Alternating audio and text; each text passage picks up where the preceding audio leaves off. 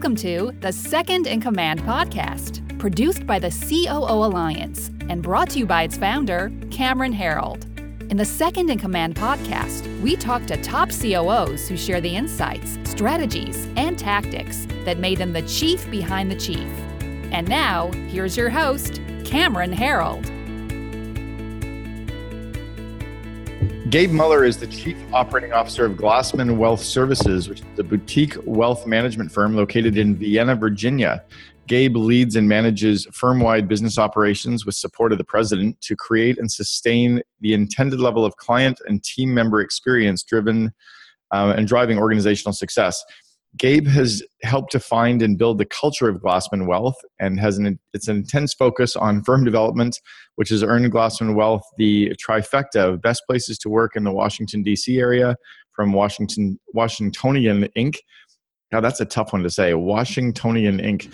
And Washington Business Journal. Um, he's also been chosen from hundreds of applicants and the top 25 small company best places to work honorees.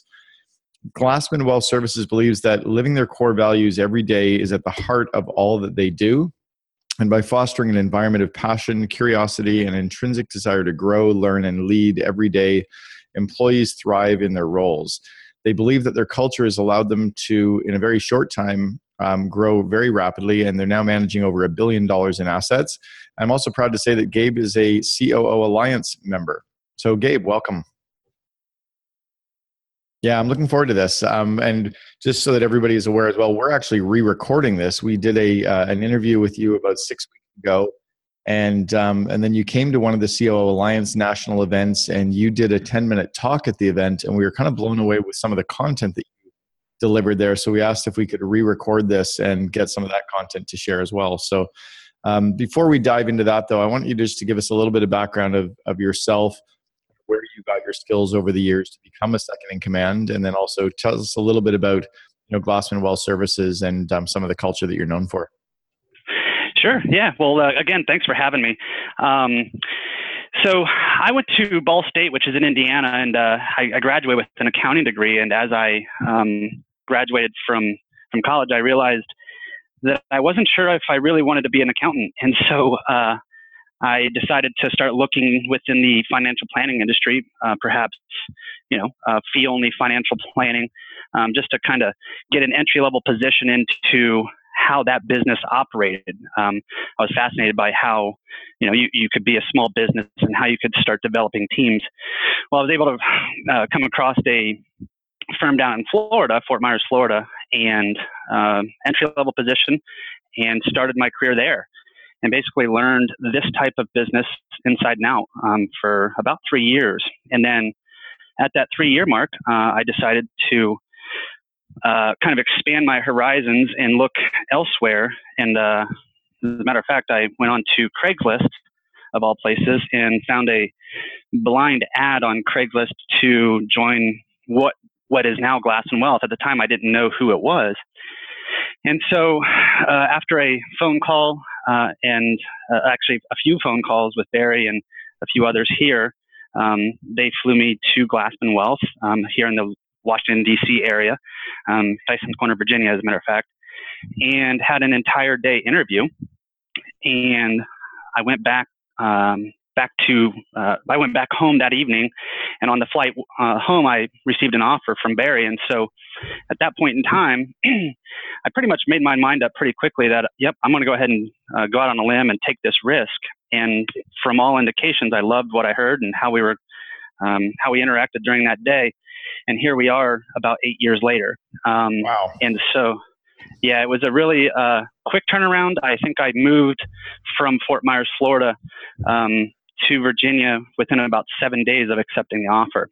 So I didn't look back, um, and I haven't ever since. And that, to me, um, is just one of those risks that I took, and and here we are. So um, it's been a it's been a really fun ride thus far, and um, like you said at the beginning, going from you know 2011, I think we were around 220 280 million somewhere in there to today just at about 1.3 billion assets under management. It's been a fun ride. Massive, massive ride. So, and, and by the way, everyone in Virginia, kind of in the, the baby boomer demographic, is trying to move to Fort Myers, and you turned around and went back. So, um, that is right. That is right. I, I, it was one of those things that everyone says that, and I said, you know, I was kind of tired of that uh, that hot weather down there, and I wanted some activity up in the DC area. All right. So you did that. Now, what was it about a blind ad on Craigslist that attracted you? I mean, there had to have been something in that that ad that you saw. What was there? Well, frankly, it was just the description of what they uh, were looking for as far as the skill set. Uh, it, it, basically described exactly what I was doing to the T, even down to the software programs within the financial planning industry, to uh, you know the CRMs that we have, things like that. Literally, it was identical to what I was doing. It was just in a different location, and it happened to be where I wanted to go. Um, before I left Fort Myers, I actually had uh, come up with a plan to uh, present to my CEO at that time to, hey, let's uh, see if we can open up a satellite office up in the DC area. And as a matter of fact, what I wrote out was exactly what I've started doing at this point. And it's just it's ironic to see how it worked, but I'm a big believer in, you know, putting on paper what it is you believe in and then seeing how you could create goals to achieve that. You guys ever going to open a satellite in Fort Myers? I don't think so. I don't think so. so, so tell me about the, um, the, the the interview process and and what you saw in the posting. Did you come on as the second in command right away, or did you come in as a, a more you know junior role or entry level role? Yeah, I'm glad you asked that. Uh, I came in um, to Glassman in 2011 at a uh, in the client service role. Uh, again, doing what I was doing down in uh, Fort Myers, um, working with clients, working with advisors um, in that client service role. So I was in meetings with clients uh, here and there, um, but most of my job was to make sure that the, the advisors' lives were uh, easier as a result of what I was doing for them. So so I kind of learned from you know the Glassman side of things how they were operating, and just figured out ways to add value and to uh, learn the client base and and work with the team. Um, when I started, I think we had four other people, so I think I was the fifth person. And um, as my role developed, I really enjoyed taking on different tasks and trying to come up with solutions um, and leading different efforts. Um, whether it was, hey, we need to look at this new software program, or hey, uh, have we ever thought about doing something this way? I basically just kind of dove in and just really started to, you know, apply myself in different areas. And as that continued to happen, I think that's when my CEO Barry um, decided to start looking at me as as more of a leadership role and how could we transition into more of a COO level uh, role, if you will. Now, when did you move then from the customer service role, or not customer service, but customer facing role into the COO role? When did that happen? Uh, let's see. So I've been a COO now for about four and a half years. So it's been it was about four years into my role here. Okay. Um, and the interesting part about that is going back to my sort of the previous point as part of putting this on paper. We were going through a lot of internal discussions. Had a lot of consultants working, not a lot. We had a few consultants working with us um, as far as how do we develop our team, how do we develop the structure of the firm, how do we develop um, career paths, things like that. Mm. And so what I did was took that as an opportunity and said, look, I know what I'm doing now, but I think this is what we might need. Um, we, we need a COO. And so I worked with some of our consultants and I came up with a, a uh, role description for the COO of this type of firm. And it took me a while, and it took me, you know, uh, weeks, probably months, as a matter of fact, to come up with the solid plan, one pager um, hey, here's what we need and here's why. And then we presented that to Barry, and I said, basically, this is what we need, and here's why I believe that. Um, what do you think? Um, and in my mind, I was hoping that, great, this would be an opportunity to move into. And what I said was, you know, hopefully it is me, but if it's not, this is what you need. And so that's how I was able to um, work my way up into a COO role um, really putting a lot of thought behind what it is we needed for a firm. That's really awesome. And I love the fact that you actually did it saying, I hope it's me, but you didn't describe it completely as you. So you weren't pushing him into that space, but maybe nudging. So how did the, right. how did the onboarding, I guess it's different from bringing an outsider in, but how did you transition what were some of the steps or, or things that maybe happened to help you transition from the uh, client facing role to the COO role then in the first maybe six months? Yeah, that was a uh, that was a, actually a, a, challenging time for me. Um, not to say that there hasn't been others since then, but that was it. Really sticks out in my mind that at one point in time, you know, you're doing this role as a client service position, and then you know, basically overnight, oh, now you have a different title. Which to me, I'm not really concerned about the title so much as the responsibility that comes with it. And so it was sort of one of those things where I was really leaning into and tapping into the the consultants that I had around me. And help having them help me you know whether it was how do we design messages? How do we um, articulate what it is we need to have done? How do we work with people of different personalities? How do we do all that? I was really using my consultants to kind of leverage their expertise to learn that. Shortly after that um, i was able to i was uh, able to join the Charles Schwab Executive Leadership Program. Um, and that was something where Barry and I had discussed this for a while. And he said, Look, this would be a great opportunity. And I thought so as well. But it was a year long program with professors from uh, wow. the Ross School of Business, um, MIT, and a few others. But basically, um, for an entire year, I was with a cohort of about 30 different people around the country um, in similar roles, some of which were CEOs. And uh, we learned about positive management. Uh, uh, I'm sorry, positive leadership, talent management, innovation, uh, entrepreneurship, and marketing. And it was five courses split up over that entire year. And so that was really, um, I think, sort of the foundation as to you know moving into the COO role because it covered so many different areas. Yeah, I'll bet you that was huge for you. It's interesting that um, you guys definitely believe in leadership development and growing your people. I mean, Barry and I met at one of the four masterminds that I'm a member of. Um, I, I, invest about ninety thousand a year in myself attending mastermind groups, and then uh, you and I, I guess, well, Barry put you into the COO Alliance a year ago, and he's he's investing pretty heavily in you. I mean, it's not a cheap program when you add up the national uh, the fees and the travel and hotels and stuff. Investing in you now for your second year with that. So, what is it about the leadership development that you guys believe in, and and do you carry that across the rest of the team as well? Absolutely. I think that number one, um, to your point, as far as Barry putting in, you know, a massive uh, amount of investment into me and the leadership uh, development, something that I'm absolutely grateful for and forever will be. I mean, it's something where it doesn't only apply, I think, within business, but it applies in your entire life. And so, you know, it's just so cool that I answered that Craigslist at you know back in 11. But um, as far as having that type of mindset across the firm, it really does um, permeate throughout the firm. I mean, we really encourage everyone to be as curious as possible, and that goes to basically everything we do. Um, whether it's someone going to a conference just to learn something more about a particular area of the business, or whether that's uh, you know, joining a club in the area so that they can start connecting and creating, you know, connections or networks within what they do, um, or even down to the client situations where you know there's this particular situation that's happening. How can we make this better, or what can we do? What are the options that we have that we perhaps haven't explored yet? And so it's this whole what if, why not mindset. And honestly, it really just everyone on the on the team um, has that quality about them, and that really does start with finding the right people during the interview process.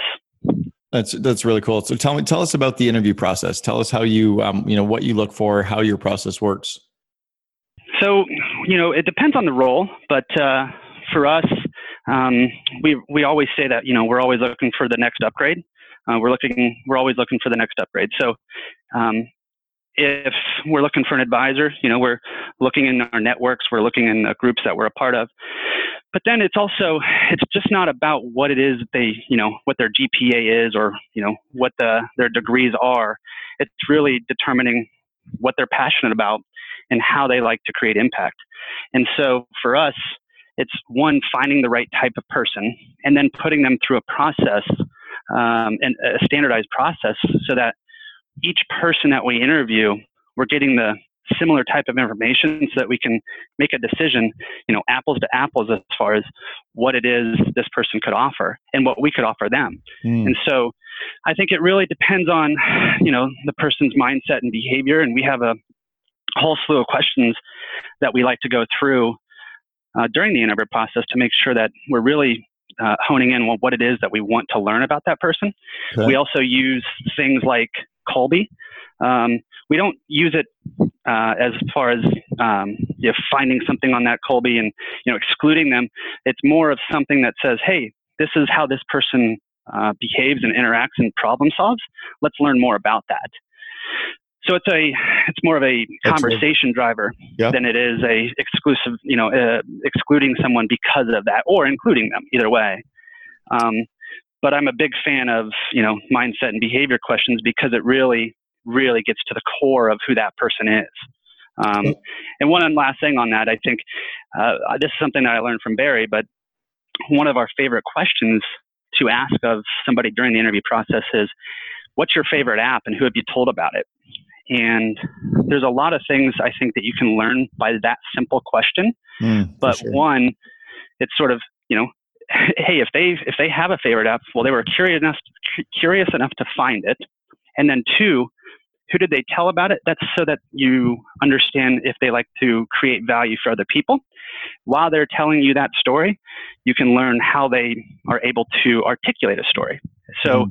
I think there's a lot within that simple question that you can learn about somebody. That's a huge skill, by the way. Do you do you train your employees on interviewing? Because what you just touched on, I think 95% of companies miss completely, which is the answer to the question isn't really the guts of the whole interview anyway. It's really how they're responding, how they look when they're responding, how they think through their response, um, some of the answers behind their responses and the probing on their responses.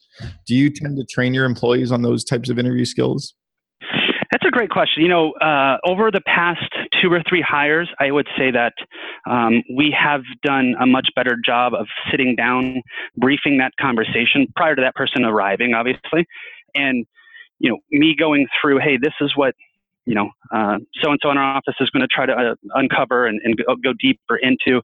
Here's some areas where someone else can go into, so that we're not having overlap. But at the same time, when we ask that type of question, we're not looking for the specific answer. We're looking for all of that. That is something that we're working on. Um, I will tell you that based on three years ago to now, there's a there's a drastic difference, I believe. Um, and it's produced some phenomenal hires just recently. The past two have just, I mean, uh, in our office have just been phenomenal. And so we went through that interview process in a very methodical, uh, you know, and, and thoughtful way so that we weren't rushing anything. Yeah. So you guys are definitely thinking through the whole front end of the process. But the, the part that I was really blown away with, and I think the rest of the members of the COO Alliance were blown away with at our uh, June event, was how you onboard the clients. And you do some pretty creative things in terms of the onboarding that I think really ties into your culture. Can you explain those to us and kind of walk them through slowly? Yeah. So with uh, with our employee experience, I believe that it's directly correlated. I'm sorry, our our client experience is directly correlated with that of our employee experience. And so you know, we can't expect for our employees to deliver a phenomenal client experience if we can't do the same for them. And so, what we've started doing is uh, with clients is that we really set the stage from our very first uh, you know interaction as far as what the expectations can be, anywhere from how your prospect meeting might go to the follow up that you're going to get to the video that you might get in between interactions.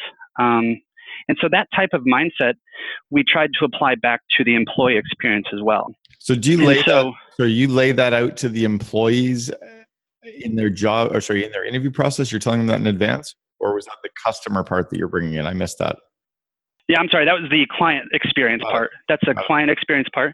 And so if we're doing that for clients, I can only expect our employees to do that for clients if we do the same for them.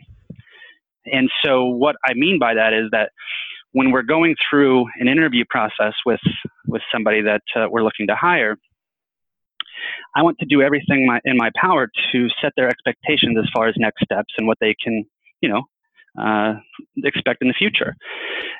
even through the interview process, but then from day one, um, from the point in which they decide to accept our offer to join our firm, uh, there's a few people in our office. We came up with this idea that's, hey, why don't we build them a custom web page? The employee, that is, build them a custom web page that says, hey, we can't wait to have you start. We're so thrilled that you accepted our offer. We even on the web page put on a countdown clock. I'll record a video for them, embed that into the web page, and basically send that to them as a, hey, we're really looking forward to having you start with. When this is their this is their custom web page now that has a lot of the details of their onboarding, correct? That's correct. So with within that page, we've already articulated the the 30, 60, 90 day plan, so they know what they can expect three months into their job already. Um, they also know everything from you know uh, the, the, the benefits that they can look forward to to uh, any questions that they might have, things that we typically hear, um, to you know our recommendations on videos, books, podcast, articles. Um, obviously, our vision statement, values, behaviors. Um, we try to basically set the stage so that whenever they walk in, what they experience on that website, it matches exactly what they find internally. And so I think that's true within marketing too, is that you, you really want to bring your personality out uh, online. And so we do that with these custom web pages for these new employees that are coming on board. And somebody in our office, she said, why don't we do this? And I said, okay, let's go for it. Let's see what we can do. And she came up with this phenomenal way in which we can do it, which is scalable. Uh, because when you start working with WordPress, you can just duplicate and have a template. Yep. Simple. And it's it's simple. And so we even on the uh, on those web pages, um, we ask the you know potential, or I'm sorry, the the person who's going to be joining us, hey, uh, we'd love to know some questions about you and really get to know you a little bit better. So we just ask, we have a short survey so that we can really customize their experience as they're onboarded as well. That same philosophy is what we do for our clients. So I think again, employee experience is directly correlated with that of client experience and vice versa. And I think that that's the way in which we really operate around here. So, and you guys are clearly doing something right in attracting talent. I want to go back even to a quick question that I had when um, when Barry was trying to attract you in that first role eight years ago. What was it that made you say yes to a job offer the same day, um, you know, that you went into the interview? That's a really good question. I think for me, it comes down to the personalities that were in the firm and the people, um, but also the authenticity. and when I walked in, um, to Glassman Wealth, it just had this different feel to it. It had this feel where, okay, I've been in the financial planning industry for about three years, and to me, it always seemed like I kind of walk in and it, you just kind of do your job and then you go home. When I came to Glassman, there was an energy in the office that sort of permeated, and Barry was, I mean, he, he is a very uh, infectious person with that type of energy, and so I felt that, and I and something in my gut just told me that this was the right thing. And I'm I'm that type of person. I I'm, I go with my gut on a lot, and that was one of those things. Interesting. Yeah, I love that that you went with your gut on that. Can we actually link to one of the custom pages that you guys send out to your? Of course, absolutely, absolutely. Find one that we can link to. Tell me a little bit about when we were talking just, just before we started the um, started the recording we were talking about that the CEO had been gone, Barry had been gone for around 10 days, and and there were some experiences that you guys were going through when he was gone and how it was feeling when he was gone. Can you walk us through that? And then also, um, you know, how you lead a company when the CEO is, is either absent, or how do you lead it when allowing him to stay in his unique ability on vision? Yeah, that's a that's again a great question. I think that's been a work in progress, but also um, something that um, has been set forth via the vision uh, from Barry for about four or five years at this point, um, if not longer. The vision was to, we need to create an organization that is, quote, bigger than Barry. And in order to do that, we need to leverage his unique abilities as well, which is, he, he just communicates so well with, with people and he can share messages in such a phenomenal way. Well, if that's the case, what can other people do on the team? Um, that he's not going to be then doing. Well, that was where the CEO role came in. And so while he's out of the office, I think everyone on the team understands that we have to move this forward. We have to continue to uh, create impact, add value to our clients' lives. And in doing that, we have to step up and really lead these different efforts because Barry's not going to do it. And that's what he's relying on us to do. And so having him physically gone is it, it, provides a lot of opportunity for different people to step up and fulfill their role. Um, for example, I think you know while he was gone, at one point in time, we had a team meeting. Uh, consider that we had a team meeting without our CEO there.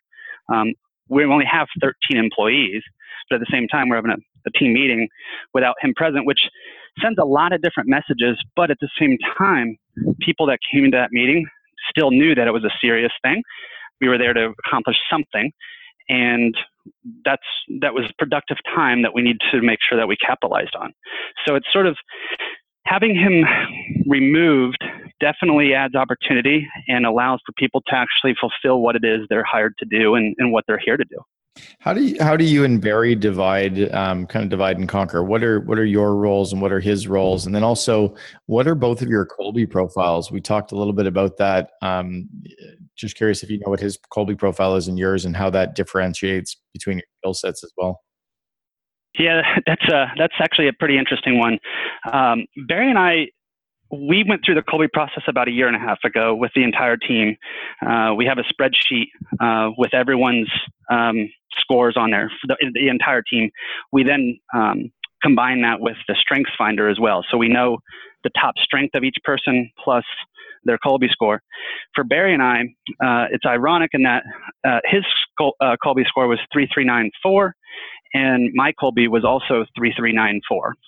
So knowing that, uh, it has added um, a, a, sense, uh, heightened sense of awareness, I believe, for my part, yep. and that I know that Barry's profile is very much like mine, and vice versa. But that means that I need to do and communicate with him in a way that he is going to understand when we're problem solving or how we're going to you know work together. I think the Kolbe for for, for us has really just shed light on what it is we need to be aware of. Um, not particularly maybe change anything, but just be aware of it and you know learn how to communicate with each other in different ways. I think of a COO role in very much of an integrator fashion. Um, mm-hmm. But when I learned about the when I learned of the Kolbe and kind of what my profile came back as, I thought, holy cow, this makes so much sense now. Because there were point in times where Barry and I were, you know, coming at something the same exact way versus having a complement as far as what we are looking to actually do. Um, so for me to have that heightened sense of awareness has been super important. Um, but we talk about it almost on a weekly basis, as a matter of fact. That's great. It's good just to be aware of, of the way you start projects, which Kolbe talks about how we start things. And, and um, are your strength finders similar or were those different? Um, our strengths finder are actually pretty similar as well. I mean, he, um, I think, has positivity, woo, and futuristic in his top five, just as I do. Uh, so it's again, it's kind of eerie, but at the same time, it's cool because you know we do think of things in a similar way, but I'm working very hard to make sure that I'm uh, providing him the complement as much as I possibly can in a way in which we, uh, you know, appro- approach problem solving. Yeah. So uh, in most cases, the CEO and COO have very different personality profiles. In your case, you guys are, are virtually identical. Um, does it force you to approach projects or approach the business in a different way? And one thing you said is you're just very aware of each other, uh, aware of each other's skills, aware of the way each other works. Does it force you to think a little bit outside of the box in a different way, or to think in a different way, knowing that you might be missing, you know, some of the um, the, the focus on systems or the focus on asking questions when you're both really high quick starts?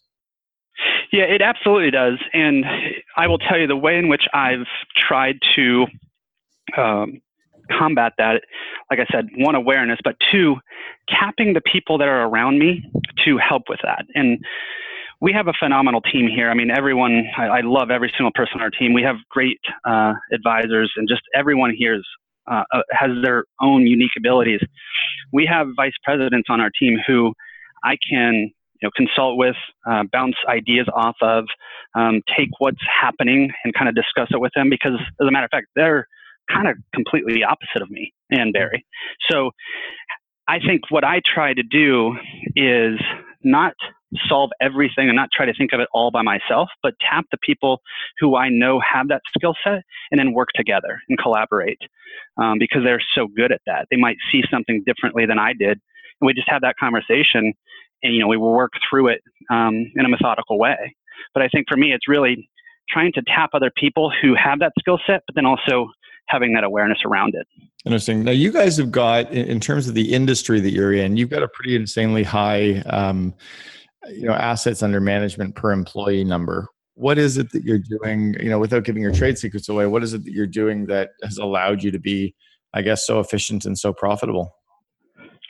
Well, I think number one, it's it's hiring the right type of person, uh, people who um, stay away from complacency, um, who embrace technology, who believe in innovation, uh, who believe in uh, culture and core values and behaviors, um, and those that really, really understand that we're in the people business. Um, at the same time, we do a really good job of identifying our ideal t- our ideal clients and working with them in a phenomenal way. Um, we do stick to a $2 million minimum so that uh, we can maintain that uh, advisor to client ratio. Um, and that's something that we really focus on um, because if we try to be everything to everyone, we're not we're not going to be anything to anyone. So I think that uh, focusing on that is super important. But again, I think it starts with the type of people we hire, um, those that embrace sort of change and um, have the ability to adapt. Well, I think what you just touched on is that old adage of one A player replaces three C's, right? So you probably right. able to just get away with less by hiring the right people and hiring the strong people. How how do you and Barry stay on the same page? And what are what are Barry's roles in the organization, and what are your roles? What functional areas does he you know, oversee? Which ones do you oversee?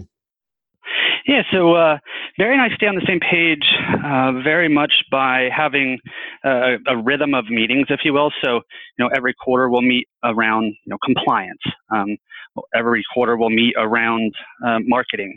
Um, on a monthly basis, we'll go through financials. So we do have set times that we know we're meeting. We know what we're going to be talking about, and we we work towards that.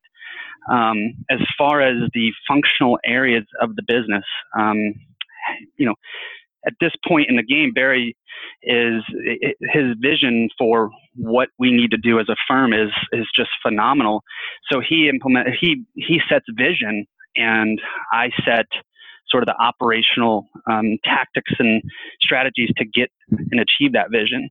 So what we've done is, you know, we created a 2018 vision.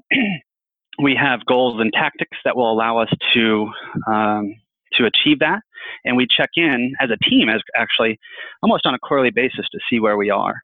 Um, so, again, Barry, vision, me, operational executive, if you will, um, making sure that we're hiring the right people, developing the right people, and really, you know, having uh, purposeful meetings with everyone as far as how they can develop, how their career paths uh, tr- uh, develop and what it is uh, you know we're looking to to uh, have them do. Yeah, I love that you talked about the different meeting rhythms that you have in place. I tried to cover that in in depth in my my uh, second book, Meetings Suck. What what meetings do you and Barry have to keep yourself on the same page? Like, do you have a weekly meeting, a coaching meeting? Is there you know one on ones? Do you get offsite together? What do you guys do to stay on the same page or to to stay in sync? Yeah, we'll typically have a one-on-one, um, and that would, you know, most of the time be over a lunch, uh, probably once a month. Um, yeah, it's it's actually once a month. Um, we have the great ability to just go up a, uh, up, up the stairs a few a few flights of stairs here, and there's a, a beautiful spot up there that we're able to kind of disconnect from everyone else and sort of, you know, regroup, see where we stand as far as mindset, just check in with each other. Um, that was something that we didn't have, you know, a habit around uh, years ago, and now we really do. Um, I do think too, when he is, you know, as we mentioned, if he's traveling and things like that, just having the ability to check in, send a quick text, see how things are going, um, making sure that there's an open line of communication um, in real time, just in the event, you know, things, you know, need to we need to discuss something. Um, but we do a pretty good job of staying in touch with each other and making sure that we are on the same page. Um, but it, it comes in the in the form of a of a one on one at this point. Um, that is also something that I do with almost everyone on our team is have weekly one on ones, and that consist of about a 30 minute meetings, and we discuss goals development and mindset and just check in again with each employee making sure that you know we're on the right path. As a matter of fact right before this podcast had a one-on-one with one of our newest hires just to see how things were going and set a few things in place. And so those constant meetings that are happening i think really drives deepening culture if you will. So talk a bit a little bit about how your one-on-one works with your employees. I'm really big on those. Tell me about how those work. Yeah, so for us, it's it's different for every employee, um, which is quite honestly a, a, challenge for me in that I do have to make sure that one I'm 100% present for each person in their own way. We do have people on the team who like to come very much prepared with a structured list of we're going to cover this, this, and this. And then we have others that, you know, sit down, have, you know, maybe some small chat here and there, but then we go and we get into some really in-depth things and I'm able to provide them some feedback and, you know, check in with them that way. So for me, it, it does range. Um, and it, and it, it's kind of cool, but at the same time, I think always making sure that um, the the conversation is productive, meaning that there's action on the other side of it, mm. and so mm. that then we we check in on that uh, the, the, the following week just to see where we stand. But I do think that I've been trying to customize how those one-on-ones are approached based on how that person likes to receive information. That's awesome. So, do your employees ever push back on the one-on-ones, or do they like them? Um, when they first start with us, I will tell you that most people will sit down and I'll say, you know, we'll, we'll start just going through what a one-on-one is and what they can expect. And most of the time, um, I, the feedback that I receive is, I don't, I don't really understand what these one-on-ones are going to be. And we talk through that week over week over week. And at some point in time, it's like, wow, I actually can't wait until that one-on-one. So our firm is is unique in that I do think that everybody really enjoys them. I think um, everyone does keep on schedule, and they're already they're already on the calendar. So I rarely have anybody miss it. And those meetings, honestly, at some point in time, go long. And so I think I need to probably get better at keeping us on track. But at the same time, I like to allow people to uh, share what it is that's important to them so that I can really understand what they're saying so that I can help them. Um, and that having that active listening component super important. Yeah, good for you. Um, tell us, you know, in terms of, of what you're pulling out of the COO Alliance, what are some of the, I guess, great skills or insights that you've been able to pull out of the COO Alliance in the last year? And what are you working on personally in terms of your skill development going forward? Yeah, so you know the COO Alliance for me, there's so many different dynamic pieces to it. So um, outside of being there, you know, coming back to the firm, uh, you know, I, I, guess it was about a year ago, and sharing with the team um, the book, your, your book, Meeting Suck, and saying, hey, look, this is really something we need to do and everyone on the team read the book. And now that is something that has been taking place as far as you know, setting the agenda, sending out in advance, um, making sure everybody's there for a purpose. Those types of things are happening. Um, I think that this last uh, session that I was at, just um, back in June, with Joel Weldon, talking through how to structure messages to people and how to communicate in the most powerful way. That's something that I hope to focus on more intentionally over the next year or two. Um, because I, I, believe that it does apply not only to your team but to the world, to you know your any audience you're speaking to. Just being really, really intentional with the words you're using. Um, that's something that we discussed, and I think having Joel at those meetings, providing feedback in a real time setting after 10 minute talks to me for some reason has been super powerful mm. um, because you often don't you don't really think about it and you can you can get up and just kind of share your message and feel good about it but joel i feel like he he really spoke to me in that you really need to be intentional with your words very much like coming back from the COO Alliance and saying hey guys i feel like we could change this and this and this what if i came back and i said hey guys we can perhaps improve here, here, and here. What do you think? And it's just those small little nuances that I think he did a great job of outlining. Something that kind of came to my mind. I thought, wow, I need to really work on that over the next few years. I believe.